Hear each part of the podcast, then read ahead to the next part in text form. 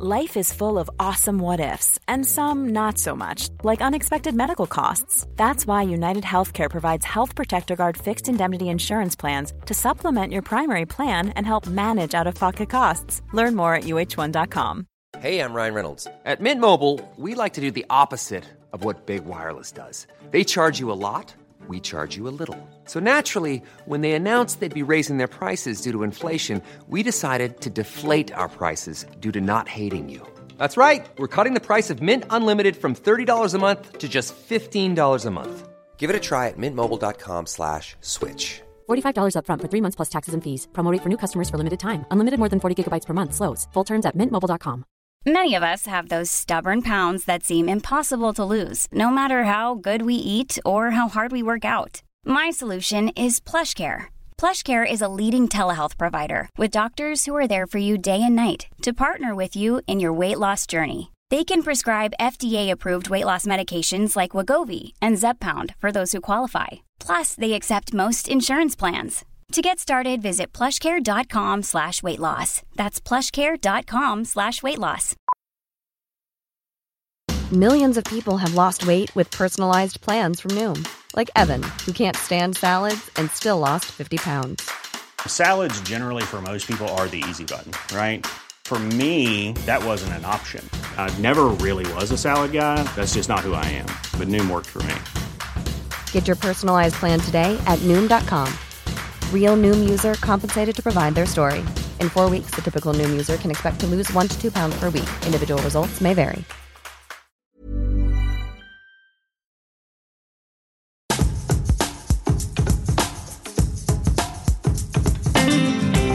Hello and welcome to White Wine Question Time, where this week I'm joined by one of my broadcasting heroes who I'm also very lucky enough to call a friend. It's true. Mm. When we usually get together, I often think I should bring oxygen to have on standby because we barely draw breath. Such is our shared passion for a good conversation. He is a master of his trade, as slick as they come, and a consummate king of conversation. So rather than bring any friends along, we've decided to keep it just between us today. Because we'll not shut up. Because we're We'll not shut talk. up. Yeah. So you have got coming your way three glasses of wine and three questions, and it is my pleasure to have one of the country's best news anchors and TV hosts, full stop, Eamonn Holmes. Kate Thornton, thank you very much indeed. And I thought to myself, why is she not my wife at this point? Did you? I just sat there and thought, why have I not got that tied up? Why is that not? This really annoys me. And I look at her and I love that you did it out of being annoyed. I was annoyed. I was annoyed. I mean, nowadays in this caring snowflake society, they would say, Are you okay? We'll get a counsellor to speak to you and deal with you. And I would be suffering post traumatic stress disorder for the rest of my life. But what did I get? Detention.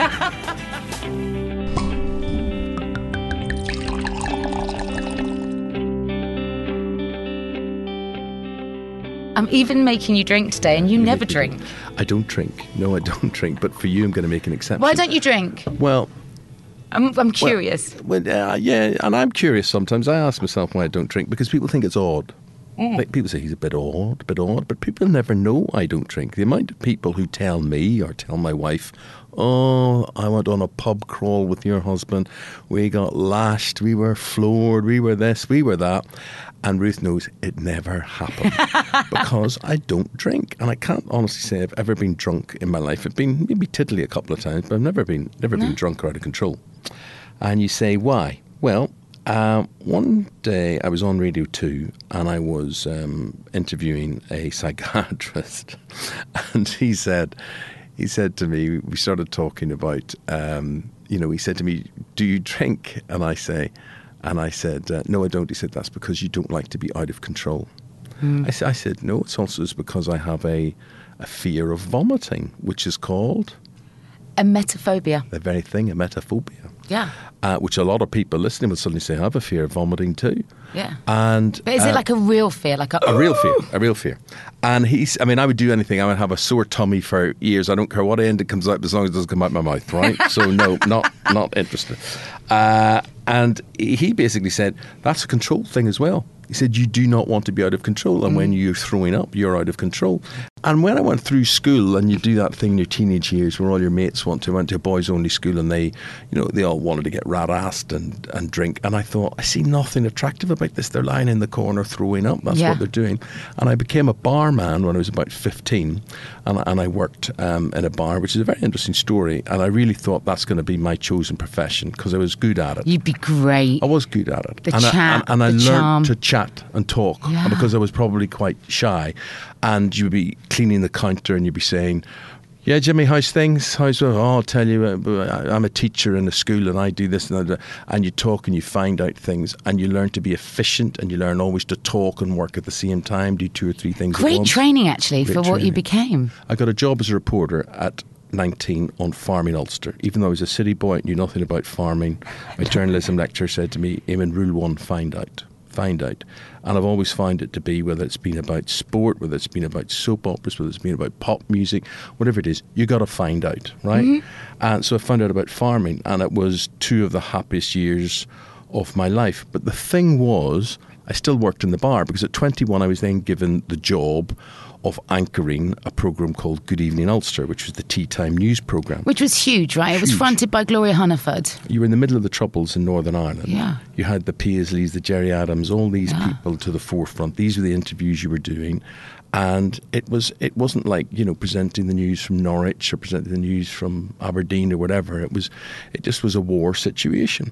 And uh, I had to grow up very quickly, and I had to sort of at 21 act as if I was 41. I always felt. then Pat says to me one night, he said to me, Eamonn, you sit there and you present that news and you do all that every night. Then you come in here and you serve Jerome Kelly his pint. You know, you can't keep on doing this. I said, Pat, you say that that TV business that'll never last. that'll never last. I need something to fall back on. And he had my, I had my bow tie on, and he just pulled it off. He says, "It'll last." He said, "It'll last. Take your coat off and come out the back." Good man. And he turned over two crates, two wooden crates, uh, of which would beer bottles would go into, and we sat on them. And he said, "What are you having?" And he always have a connoisseur's orange juice. It's a fizzy orange in Northern Ireland, not not Fanta anything. It's called Club Orange, and it's made with real orange. And he pss, opens one for me and him because he didn't drink either. We poured it on ice, which always makes things taste nicer. He toasted me. We drank that. He shook hands with me, and that was it. I was out the door. That was the end of my bar career. Wow. It was the end of that. And and and and, and What I a had- nice guy. Well, he was a brilliant guy, great great hero. Right, you ready for your first question? Yeah. Okay. Question number one. If you were to choose a few seminal days from your past to relive again, what days would you choose and why are they so important? Gosh, um, God, that's going to make me emotional. Oh, I don't want to make you emotional. I think the first time I clapped eyes on Old Trafford, Theatre of Dreams football, was with my dad. The year was 1972. And in those days, there were turnstiles and it was so chaotic, un- unbelievable. We had to be, um, we got tickets, which I think we bought from Touts. So me and one of my brothers were in the away end. My dad and another brother were in the Stretford end, opposite ends of the pitch. Everybody was standing and swaying. It was scary beyond belief, but it was amazing. It was the first time I ever heard a Newcastle accent, and they were all speaking in this language that I didn't understand.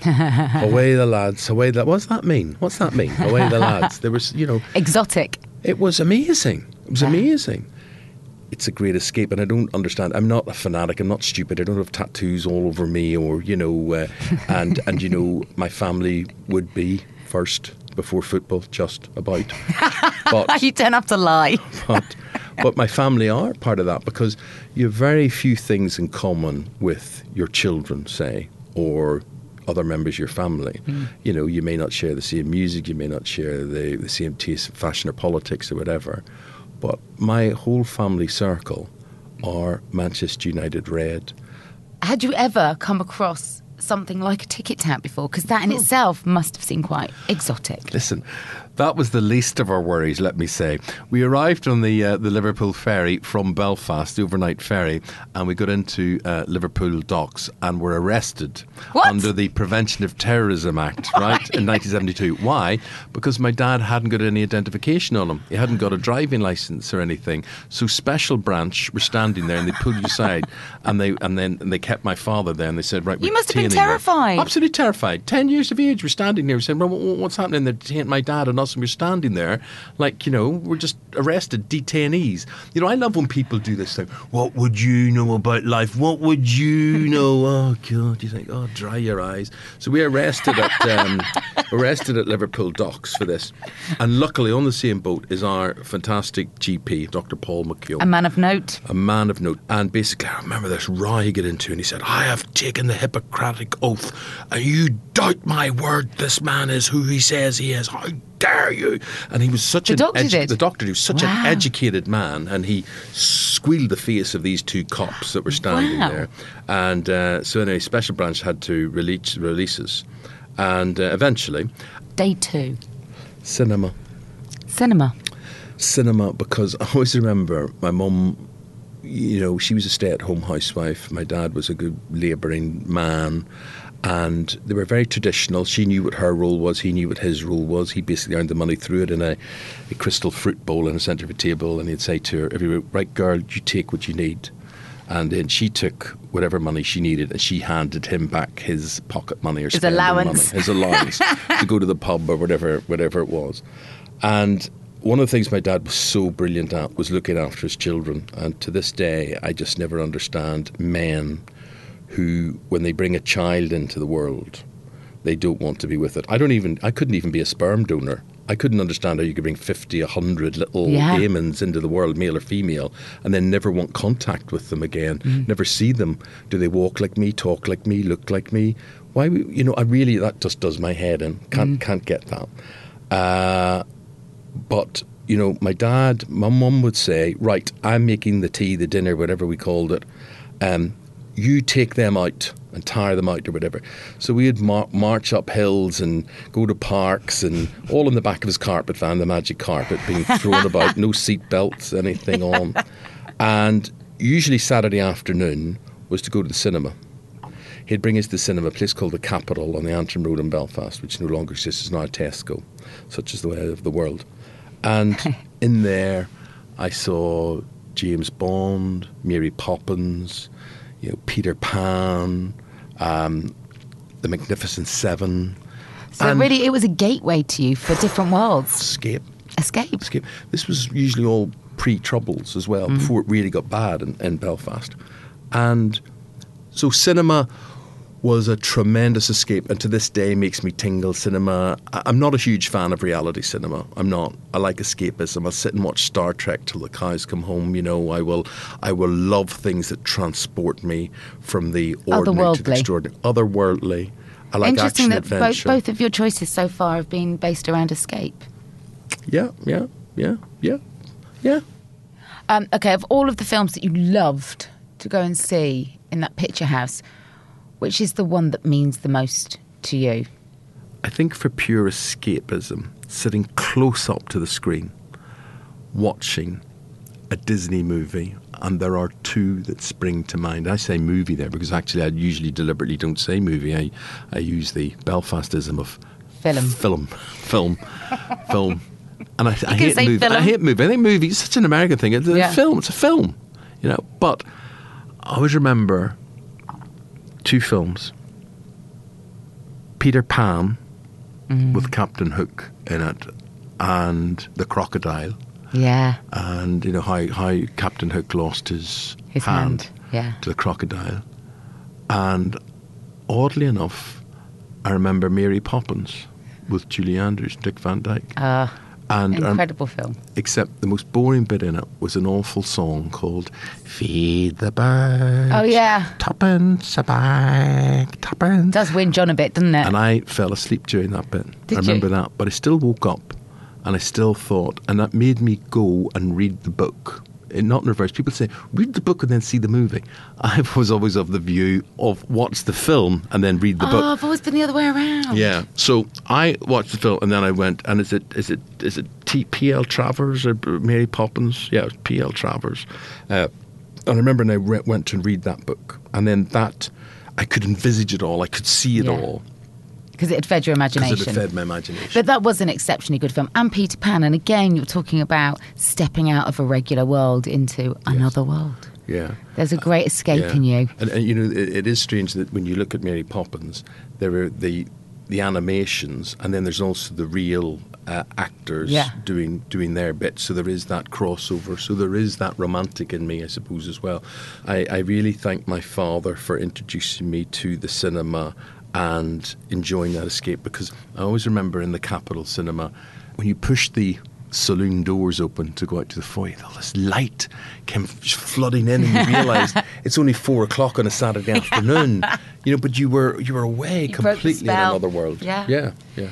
Um, day number three. You know, all my relatives all lived in you know two ups, two downs, very small uh, houses and things. And when I think how we all crammed in there, how they all smoked and drank, laughed and sang.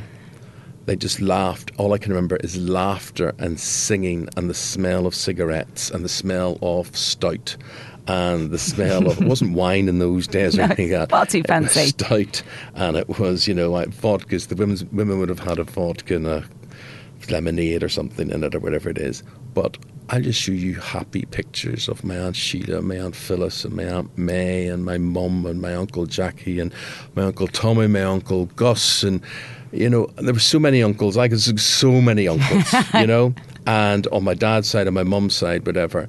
And I realise now when me and my brothers and we were all stuck in here and they're all singing and dancing and you know TV's not the centre of it and whatever and we were sitting saying when are we going home when are we going home and you know you'd have uncles who would take you aside and they'd tell you stories about their jobs what they did and one was a sailor and he would tell us about all his adventures around the world and things and I look back at those days now and I think if I could create uh, a day and have them all together again that would be That would be magic. that would be magical yeah We used to do that on a Saturday. We'd go to my dad's parents, um, and it was a two up, two down. There were 18 grandchildren, right? Then all the mums and dads. And, uh, and, and the pools would be on, so we'd all have to shut up for the pools. Yeah, Because, you know, yeah. the pools draw, pools Yes, draw. yeah. Everyone smoked, Yeah. everyone drank, and the kids, and we were like a, like a human. Um, totem pole because we had to sit on top of each other. We would have a bag of broken biscuits Yeah. to keep us quiet, that was your entertainment but magical.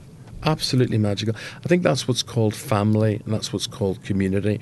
And listen, they would have had their problems that we didn't know about, but um, you know, it was they were more simple times. And I think the lovely thing was for people like me, aspiration was bred from within you. That when you come from very humble, ordinary. I mean, I never knew we didn't have anything, but we didn't have anything. But we had Isn't that interesting? I didn't either. It's No. just because nobody had anything. So it was we were an equalish playing field. But also, everything we had was clean and tidy. And my mother would always say, Don't be like them down the street. Soap and water doesn't cost much.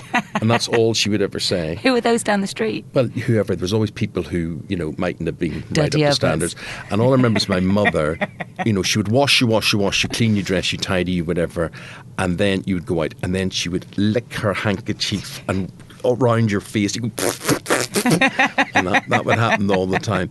You know, me and my brothers, we just knocked 10 bells at each other all the time. Your my poor mother di- yeah, she used to go at the start of the school holidays. She used to go down to the local hardware shop and she would get a bamboo cane and she'd hang it on the wall and she'd say, "Right, you are all off for ten weeks." In Ireland, we were off for ten weeks. of 10? school. ten Jeez. weeks, yeah. And she'd have the the cane hung up. and She said. If I have to reach that down, if you make one noise, I'm not sticking you lot. Do this, da, da, da. and we'd go round play football in the back garden, and we would smash the window all the oh, time. The ball would go through the window, and my father You was must have frozen with fear. Oh, but no, do you know what? My dad would understand. My dad would go, "Sure, the children are only enjoying themselves." That's all he'd say. That's he'd say. Wow. You know. But she literally had her own rod of steel Yeah, by see- which to rule the yeah, bamboo oh, stick. absolutely. I would use it. You know, listen, it was all I can say was they were crazy days, they were happy days, they were about community. Yeah. Day four. Um, maybe school. Which maybe one? School. So I had a very happy time primary school, but then the thing was the 11 plus came. And You were picked off, weren't you? You were a super smart kid. well, only six in our class passed. I, well, no, I wasn't. I wouldn't say I was super smart. I did enough to get by. Listen, there were no books in our house. We had the Bible. We had uh, a book on John F. Kennedy because he was regarded as a saint in Ireland. really, and there were pictures. There were pictures of the Sacred Heart on our wall, uh, the Virgin Mary, and John and Jackie Kennedy. Really? Right, those That's were those were the pictures that you would have uh, at home, and you really sort of have to be Irish to understand that. Yeah. Uh, there was also a book. There was the. Um, What's that encyclopedia you used to get? Used to- Britannica. Britannica. Bric- Encyclopedia Britannica. There was probably we probably applied for one of those, never paid for it, and kept it. You know, you get a one on trial. But six lads from from my school, uh, Holy Family Primary School, in that year, 1971, passed the 11 plus, of which I was one of them. Wow. It might have been it. Might have been it. But did that actually, when you look back, that, that choice of school and the fact that you made the grade with that, that was a real game changer for you in terms of the path that you took in life. I, I went to a school, state school, which I only realised how special it was when I came to England and you realised what a private school was. So we mm. got for free education. What actually cost us, it was a called a maintained school because it was a religious school. So you had to pay £99 a year, which might as well have been 20000 to my dad. Mm. And I remember we had to go through the shame of, Daddy would say, I can only pay for one of you. So my brother Leonard went and me and had to make this case to the school that we can pay for one now, but you're going to have to wait six months or so to pay for Eamonn, you know, whatever. And I always remember that was a bit of a disgrace, you know, to have to do that. But the school itself um, was the most amazing school with the most amazing alumni, I mean, of which, you know, a lot of people wouldn't understand, but famous authors and artists and actors like Ciarán Hinds and footballers like Martin O'Neill um, would have come through those doors and, you know, a lot of uh, clergy. and um, But basically, you know, the, the president of the college, he went on to be the, the bishop of the diocese. Um, he called me in my lower sixth year and um, he said to me, uh, what would you what are your intentions, Holmes? You have not passed your O level mathematics, and he was a, he had an MSc in maths from Oxford, and um, he said, um, so your position at the school is now discretionary as to whether you'll get back for A levels, and I'd say, and I'd say, um, why? How come you didn't pass your O level maths? And I said, um, Father. I could do arithmetic really well, like in the bar and things. That was like no difficulty. But all that algorithms and rubbish Ah, and that stuff, algebra. that's about I. So um, I said, That's because, Father, I want to be a journalist. And he looked at me and he said, Do you not want to enter one of the professions? and I went, and I'm looking, he said, Well, do you not want to be a priest, a doctor in medicine? Uh, do you want to be a scientist? Do you want to even through the whole thing? And I'm going, a lawyer, you know, I'm going, no, Father, I want to be a journalist. And he go, very strange putting all your eggs in one basket. And I argued my case. And he said to me, at the end of this, he said to what me, bizarre argument to raise with you, though. well, he said to me at the end, right, he said, I've thought about this and I've adjudicated that you can come back to the college if you sit your uh, mathematics again in lower sixth year. And I sat it again, I failed it again, doesn't matter, it didn't really matter, it didn't matter. But I excelled in English, everything was A, A, A in English. And uh, uh, basically, I came back to do songs of praise at the school, um, say 10, 15 years ago. And the current headmaster, Dr. Moran, uh, he gave me, he went to the files and he said, Look what I find in your file. And there was a picture of me taken at the co op in York Street. Um, you know, one of those uh, photo booth pictures. Yeah. So when you were 11 and you applied and they had this record which they wrote things under. And Father Walsh had written beside me, the most tenacious um, and argumentative young man I've come across in many a year. um, although I don't agree with him, he made an outstanding case for studying journalism. And I, I am inclined to believe he will go far in this profession. Ah. So therefore, I am readmitting him to the college. Wow. So you won your moment with him. I won my moment with him, and he was the sternest, incredible disciplinarian. Oxford graduate. I mean, you were that's pluck in itself, standing up to a man of of, of those kind Oh, of yeah. you know I mean, I would imagine he had a lot of letters after his name. a lot of letters and a very holy and spiritual man as well. He basically looked like Count Dracula in many ways, and he had these um, this gown that he that he wore. and uh, priests in the morning would read what are called matins, their early morning prayers. And our college has a massive long driveway. And when I was, you know, 14 or 15 or so, coming to school in the morning, and, and this particular morning, our bus was hijacked on the Antrim Road. And this guy came on and said, We're commandeering this bus for the Irish Republican Army. Everybody off, everybody off. Right? So people get off, and this guy's wearing a mask or whatever, and he starts Balaclava. sprinkling. Yeah, yeah, and he starts sprinkling petrol all over the uh, the bus. Whatever. While you're on it? While we're on it. So we get, we get off. and you're then- what, 14 at this age? Yeah, yeah. yeah. And they throw a petrol bomb pff, into the, the bus, right? No! The bus While you're on off. it? Yeah, we no, they let us off. Let Oh. us off, right? So the bus burns across the road, right? And so we basically walked the next mile and a half. It wasn't too far away from the college. But the, thing, the thing about the college was they had these gates. It was an absolutely oasis in the in the centre of troubles. All around us, bombs, explosions, smoke in the air, whatever. But however, you got to the college, you went up the driveway, the gates were closed, and Father Walsh is standing at the top of the, um, the driveway reading his matins, and he looks at you and you say, oh, I'm dead now, absolutely dead. And you look at him and you say, and I'm puffing and panting. And I go, Father, Father, Father, why are you late, Holmes? And I went, Father, Father, our bus was hijacked at the top of the New Lodge Road and it was burnt and da da da da, and they hijacked the bus and we've all had to run down here and it's burning. You can see the smoke there, Father. And he looks at me and he goes, Detention. They don't. I mean, nowadays in this caring snowflake society, they would say, "Are you okay? We'll get a counsellor to speak to you and deal with you." And I would be suffering post-traumatic stress disorder for the rest of my life. But what did I get? Detention. there you are. Detention for the IRA hijacking Oh my, my bus. So it was my fault, It's basically. quite incredible what you lived through. Hmm. But if I could create that day for you, I would say to be with my band of brothers. I look at that and I think you playing football with them, feeling like you know a, a- band of brothers is the only way I can describe it to That's you. You know, lovely. you, your, mates, you were a team. It must be like being in the army or something like that. But you know, we all called each other by our surnames. Uh, we all had a a rough banter, um, cynical humour, you know, but laughed. Would be friends to this day.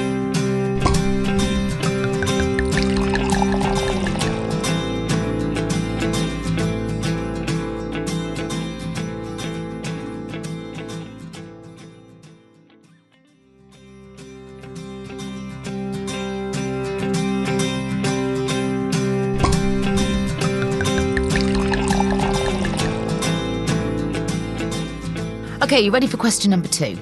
Would you mind sharing with me? Uh, because I think this is a wonderful story and it has great comedy stitched through it. Is is your proposal to Ruth? My proposal to her. Yeah. When you asked her to marry Oh you Oh, yeah. at the races. Yes. just in case you'd forgotten. so, amongst so when you met Ruth, I'll Yeah. just give people a bit of a backstory here. You you'd recently divorced, or you were divorcing. You uh, had, Uh, had yeah, we were, you- se- we were separated. Yeah. you were separated. Um, you had kind of vowed that you would never do that again. You would never marry again. Being a boy from an all boy family, from an all boy school, I had an idealized v- vision of women. And the ideal woman in my life was Doris Day. Beautiful, pretty, big eyes, bit feisty um, as well. And when I first met Ruth Langsford, I looked and I thought, oh my God, she is like the most attractive. She had a blue blazer, she had a white shirt on her, so she looked as if Where she was she when you met She her? She was on a street corner. She looked, she was on You didn't meet on the telly. No, no, no. I was asked because I don't drink. Getting back to that theme again, all my mates at GMTV and whatever they would say, "Eamonn will be taxi. Eamonn will be taxi." So Eamonn spent his whole life being taxi for other Driving. people. So I was driving one night to pick up um, our weather girl Sally Meen, and uh, Sally's friend from Plymouth had been up, come up to stay with. He said, "Oh, my friend Ruth, you'll love her. She'll come up, whatever, whatever." And so I'm driving, and Sally lived in a, an apartment block, and she had sent Ruth out to the street to wave me down. When I was coming down the street, and I was in a very sad time in my life, and um, and I was driving down, and I looked at her from a distance, and I just went like this. This is absolutely true, and I went, "Wow, where would you find a woman like that?" Ah. And I turned the corner, left indicated, and parked, and that woman walked up to my car window. And I'm thinking, and she said, Eamonn, hello, my name's Ruth, da, da, da, whatever, whatever. And I was love struck straight away. Love struck. Instant. But my mistake was that I assumed I'm finding someone like it with the personality of Doris Day, or whatever it happens to be. I mean, nothing prepared me for the education I was about to get. She would start a fight in an empty room, not with, well, only with me. I mean, she's a complete people pleaser with everyone else. So I call her the lovely Ruth because everywhere I go, people say Ruth's lovely, Ruth's lovely, Ruth's lovely. And you try and live with Ruth, see how lovely she is. But I mean, She is lovely. she is lovely. She's a very decent human being. Wonderful. But she's irrational. She's easily frightened. Amazing morals. She's a good person. Huge heart. Yeah. Smart yeah. mind. Uh, and uh, all those, all that and above, granted. But she's very difficult to live with, and she suffers from claustrophobia, agoraphobia, aemonphobia, I was you name it. say, She, she homosophobia. She has it. So basically, my role in life is to look after her. She's very, but she's not. She's not. When I say that, I. I watch her from afar. She doesn't need me in her life. She's very strident, very independent, but I know what she needs me for, and I'm there for what she needs me for. So ours is a very equal relationship. It took me a long time to realize who she was and what she was and what her insecurities were, and also her potential, and to realize this woman has absolutely no confidence in herself, which always amazes me. Always mm. amazes me because for some strange, freaky reason, I got through the net. I'm not overly confident, but I'm confident with a small C. And I sort of think, I don't let people with better qualifications stand in my way or more experience. I'm respectful to people above me usually. Um, but I am a leader, I'm not a follower. In this business, Kate, um, you know, men and women, you know, I would see, I would see people who would eat their young to get on. I, I really would. I'm not. People think I'm joking. so that true. I have never seen. why I'm laughing. It's so bleak. Yes, I, you're laughing. I tell you why you're laughing 'Cause I've because I'm saying it. it. You've seen it, and I'm saying it because no, everybody's sweet and kind, and everybody knifes everybody else in the back and the front. And Mm. No, it's a night of a thousand knives, It's a night it? of a thousand knives. Betrayal and Yeah. people with no vision. People who I'll go back to the theme again, who make things that are very easy seem very hard. Mm. Uh, people who either sleep their way to the top or find some other way to get to the top. And Oh, it's, it's always as well. It's really smart people that you think if you were just smart with a little bit of hard work rather than just being political and agenda driven, you'd be amazing anyway. you'd be amazing anyway. So, I like, think you know- talent stands out by and large. To me, it's quite just, obvious. Just be talented. Don't be a dick. He's got it, she's got it, he hasn't got it, she hasn't got it. It's quite, it's quite obvious Yeah. to me. I think, what's the debate about this? She's good, he's not. That's it. But Ruth just doesn't have that cutthroat. And, and yet, what I love, Eamonn, is I look at her now and she is the queen of daytime. the thing about Ruth and I, wherever we go, we spend our lives hearing the following statement You two are so lovely. You're just the way you are on TV, which make us think, what are the rest of them like? If we stop and do a selfie, if we stop and talk to people, if we are approachable, who, who are all these people that aren't approachable? Then they begin to tell you. Hmm. And you think, what? But they're not even on the radar as personalities. Why would they, why the further down the chain you are, do you act more important? I don't know. Yeah, yeah, but when it came to actually proposing to Ruth, I think she'd. Maybe I'm speaking for her here and I shouldn't. Um, had she given up the ghost on hoping that you might? No. You see, this is the thing that I didn't know about Ruth, right? So you look at Ruth and you think, oh, she, you know, in that girly way, she'll want to dress and the, the big day and all the rest. Not in the slightest. Not She's bothered. the biggest tomboy, absolutely not bothered. It was me who wanted the, the marriage. So it was the other way round. Uh, Bob, Yeah. pardon me. Yeah. No, no, no. No. And I how mean- did you propose then? How did you do Well, it? I, you know, I was I was in this uh, box uh, at Chel- at Cheltenham, your hometown. Absolutely. Just, I've told you a million times you can always use my mum and dad's driveway. You don't have to pay for No, parking. a lovely, lovely part of the world. It is, lovely part it? of the world. Yeah. And um, I know it very, very well. And um, so there we are, Prestbury Park Racecourse, and um, we're at this box. And basically, say there are twelve people in this box. Well, eleven of them are men, right? And they're all talking. I can't remember. I think we were invited by a bank or something, and. Uh, we uh, these people have flown in by helicopters. There was a big match at Old Trafford that night in the in the European Cup, and uh, they were flying on from Cheltenham by helicopter to Manchester that night and whatever. And they said, yeah, man, you want to come here, come here, come here, oh, whatever, whatever. We're just back from this, and we do this. And they were all guys of a certain age. They were all sort of in their 50s, I would have thought. 45 plus. And uh, all all very confident, all well fueled with drink and whatever it is. And they were all round my wife. And she's loving it, and she's winning. Who's not your money. wife at this point? She's not my wife at this point. You're absolutely right. And I thought to myself, why is she not my wife at this point? Did you? I just sat there and thought, why have I not got that tied up? Why is that not? This really annoys me. And I look at it and the, I love that you did it out of being annoyed. I was annoyed. I was annoyed. And the thing about me, I would always say this. I would always say I love Ruth far more than Ruth loves me. But she would say, "How do you know how a person feels?" And So she doesn't disqualify it, she just changes the question. she's just a bit more. She's more English. yeah. Uh, obviously, you know, she, she's not like me. I mean, we're very emotional, very sentimental people, um, and I'm from a very cement, sem- sentimental, emotional family. She's more stiff upper lip. She's from an army family, but I totally believe that she loves me and adores me. Um, I still would think I love and adore her maybe a bit more. But um, so I went outside and I started texting six pages to her. Six pages of Six pages text? of text to tell her how much I love her and uh, would she marry me.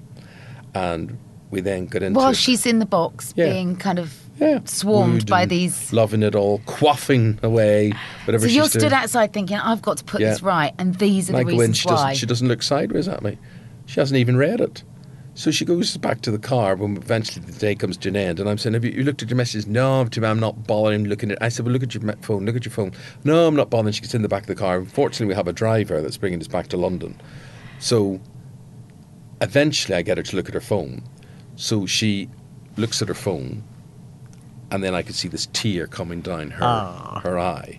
And then I get a text back which just goes, Yes. That. Ah. So I said to him, "It was great. You must have kept that text down. Where is that text now?"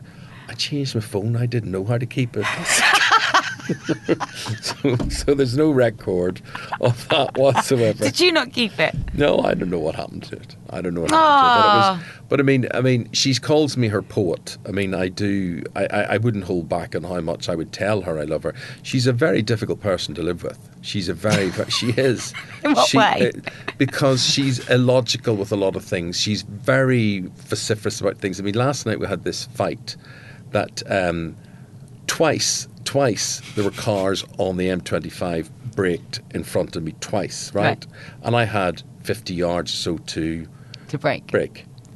But somehow this was my fault, right? But that was only because she's frightened. She's frightened, right? Because she wants to she wants to drive. She's not driving because she's had a drink, right? So she's not driving. So she always she's a control freak, right? So the second time she did, it, she's really annoying me. I said, "Why can't you just say, Eamonn, thank you very much indeed for avoiding what happened there, as opposed to?" I said, "Look at the space I had to brake." So when a third time happened, we opened the door and she had bought me from Marks and Spencer's a melon, pineapple, and aloe vera drink. Right? She knows That's you her. so well. Wouldn't be a coke from her, right? You know. so anyway, so I'm wearing. How could she get you so wrong? I'm wearing white chinos, right? So I lift this and it spills over my shoes as I'm getting out, and I may have let out an expletive or something. Say, "Ah, Look, look what's happened here. But her reaction to everything is instead of saying, What's wrong with you? She she panics. She goes, What's wrong? What's wrong? It's as if I'm now hemorrhaging or something's wrong with me, right? So she begins to panic. So she starts shouting at me because I raised my voice through saying, you know, this stuff had spilt to me as I was trying to get out of the car. So we end up, you know, we end up having these. I don't respect her because she panics. She is a complete panic merchant, and I can't. I, I don't panic. I can't have people who panic. I just But you have people who married her. You have a child together. You've been like- together for 20 odd years. Although I love and adore her, she's like having bought a horse, a racehorse, which when you go up to it to offer it a sugar lump and pet it on the nose, you don't know if it's going to rear up and kick you, bite you, or just lick the sugar lump out of your hand. You have no idea what's going to happen. And that is the adventure. That is the No, I was going to say, is that not the excitement of the never knowing quite That- where you stand? I could do without the hassle, and I would just like really somebody nice in life, you know. but I do respect her, and I see it as my duty to you know, save some other unsuspecting bloke from this in the future, you know, and sort of it's my penance, it's my cross to bear, really. but she is, she's amazing. I mean, she excites me. She brings out the best in me. I admire her. She's a work ethic and rate that I've never seen. Like, but all for her family, not for herself. Mm. She's not one of these people that says, "Oh, get me on this or do that," or you know. I want that handbag. That Yeah, holiday. no, she never don't- been a driver, She doesn't ask. She doesn't ask for anything. You know, she's she's um, you know, she she's an admirable person. She really is an admirable person. I I I reckon if this was the Second World War, she would be building Spitfires. No, she'd be flying Spitfires. There really, that's what she'd be doing. Yeah. You know, she's she's an amazing person. I think that's a greater compliment than the um, than the horse analogy. Have you ever seen her teeth? She has got the biggest teeth, racehorse teeth. But she's beautiful. She is beautiful. She's a fine filly.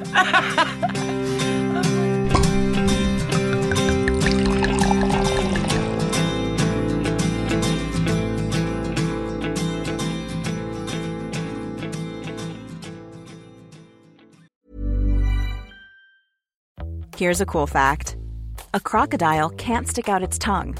Another cool fact you can get short term health insurance for a month or just under a year in some states. United Healthcare short term insurance plans are designed for people who are between jobs, coming off their parents' plan, or turning a side hustle into a full time gig. Underwritten by Golden Rule Insurance Company, they offer flexible, budget friendly coverage with access to a nationwide network of doctors and hospitals. Get more cool facts about United Healthcare short term plans at uh1.com. Hey, I'm Ryan Reynolds. Recently, I asked Mint Mobile's legal team if big wireless companies are allowed to raise prices due to inflation. They said yes. And then when I asked if raising prices technically violates those onerous two year contracts, they said, What the f are you talking about, you insane Hollywood ass? F- So to recap, we're cutting the price of Mint Unlimited from $30 a month to just $15 a month. Give it a try at mintmobile.com slash switch. $45 upfront for three months plus taxes and fees. Promo for new customers for limited time. Unlimited more than 40 gigabytes per month. Slows. Full terms at mintmobile.com. There's never been a faster or easier way to start your weight loss journey than with PlushCare.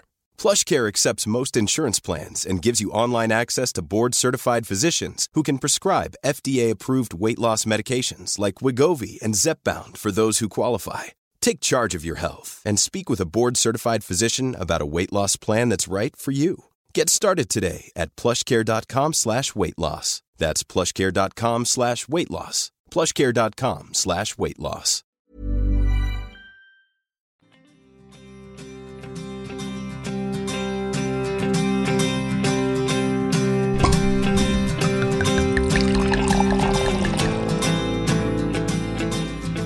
Okay, question number three. Yeah. As a master interviewer and as somebody who remains infinitely curious and interested, I wanted to know who would you most like to sit opposite with a free rein to ask anything, and what would you ask them? Hmm. Maybe Pippa Middleton's and and uh, Kate Middleton's mother. Carol. Yeah. And I'd say, come on, did you plan it? Is it all set up? How important was it for you that Kate ended up with William? Do you Um, think so? no, I, am not saying that. I'm the, I'm the interviewer. I'm only Yeah, asking. yeah. It's not doesn't matter what I think. I'm only asking. There are those who would say. So tell me, was it when were you first aware of the Royals? What made you think you had a royal connection? What happened when they did get together? What was your advice to them? What was it like on make, me, meeting um, Queenie and Prince Philip? Yeah. Um, how's it changed your life? Have you cashed in on being connected to the Royals? I mean, arguably they can't, or they haven't. That's interesting. You know what? Of all the people, I never thought I would never have predicted that you would have gone there with who would that. you have predicted? Ah, a footballer You know, or a politician. Well, politicians don't inspire me. You know, you, you talked about passion earlier on, and I think life's very dull if you're not passionate about something. You're not passionate about your music, if you're not passionate about your family, if you're not passionate about your football team, if you're not passionate about your heroes. I think you know, I, I'm passionate about so many things. Mm. Surely, surely, I, I can't imagine what it's like not to be passionate. I mean, sometimes I can get hot headed about something or argumentative about something, but it's because I'm passionate and I care. And I mean, I'll say this about broadcast, what we do. Broadcast to me, it was just like a vision. It was I could see it straight away, and it is the easiest thing I will ever do made difficult by people who either want to seem important or haven't a clue how to do it. So, to justify their existence, they will make the whole situation much more complicated than it has to be. Rehearse, rehearse, rehearse, rehearse. As I You never say, rehearse, do Well, so you? you're not rehearsing for me. Who are you rehearsing for? Not rehearsing for me. If you need to rehearse, you rehearse. But don't. Why, why have I got to be involved in it?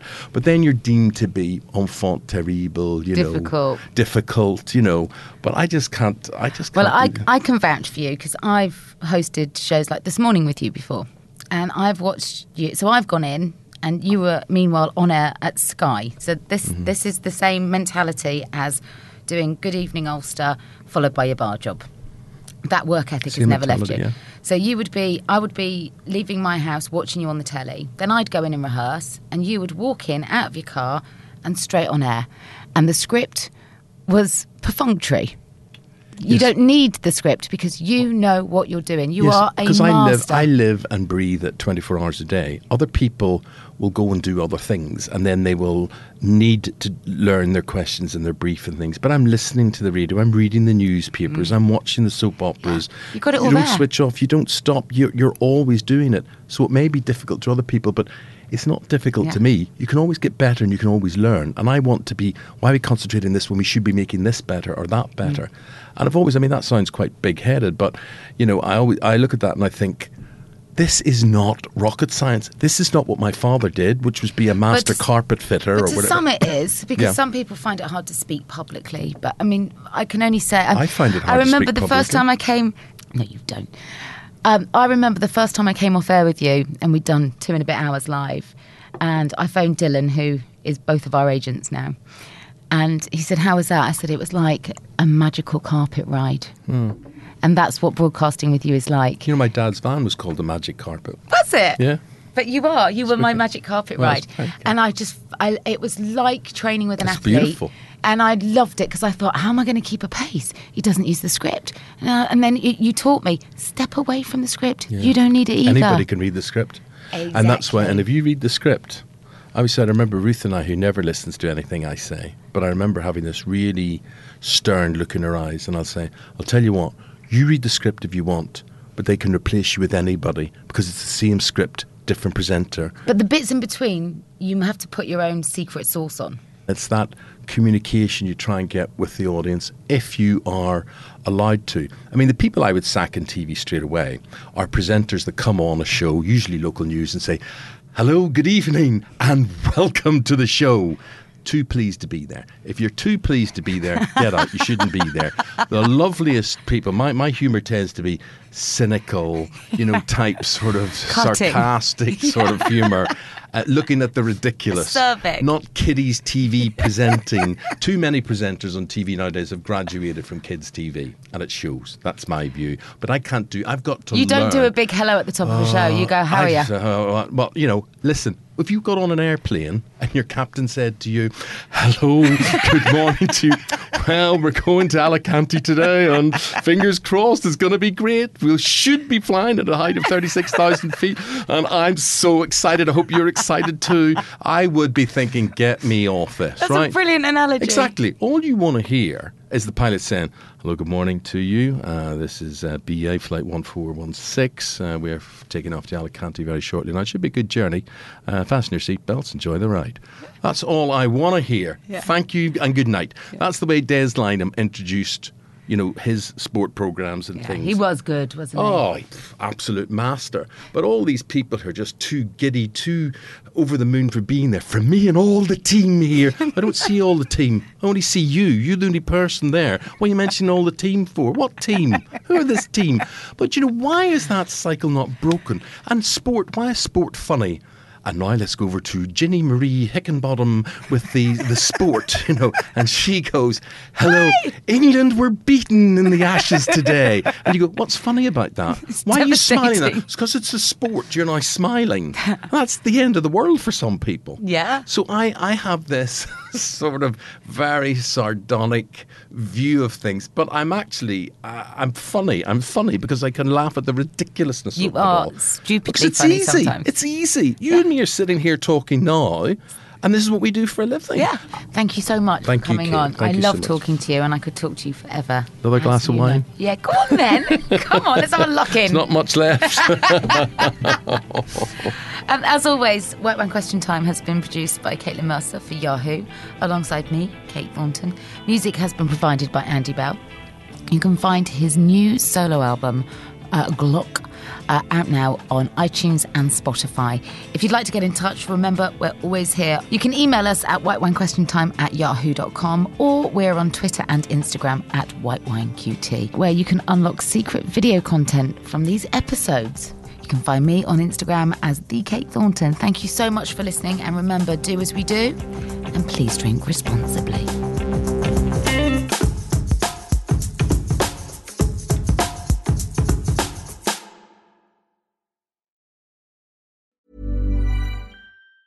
Ever catch yourself eating the same flavorless dinner three days in a row? Dreaming of something better? Well, HelloFresh is your guilt-free dream come true, baby. It's me, Keke Palmer. Let's wake up those taste buds with hot, juicy pecan-crusted chicken or garlic butter shrimp scampi.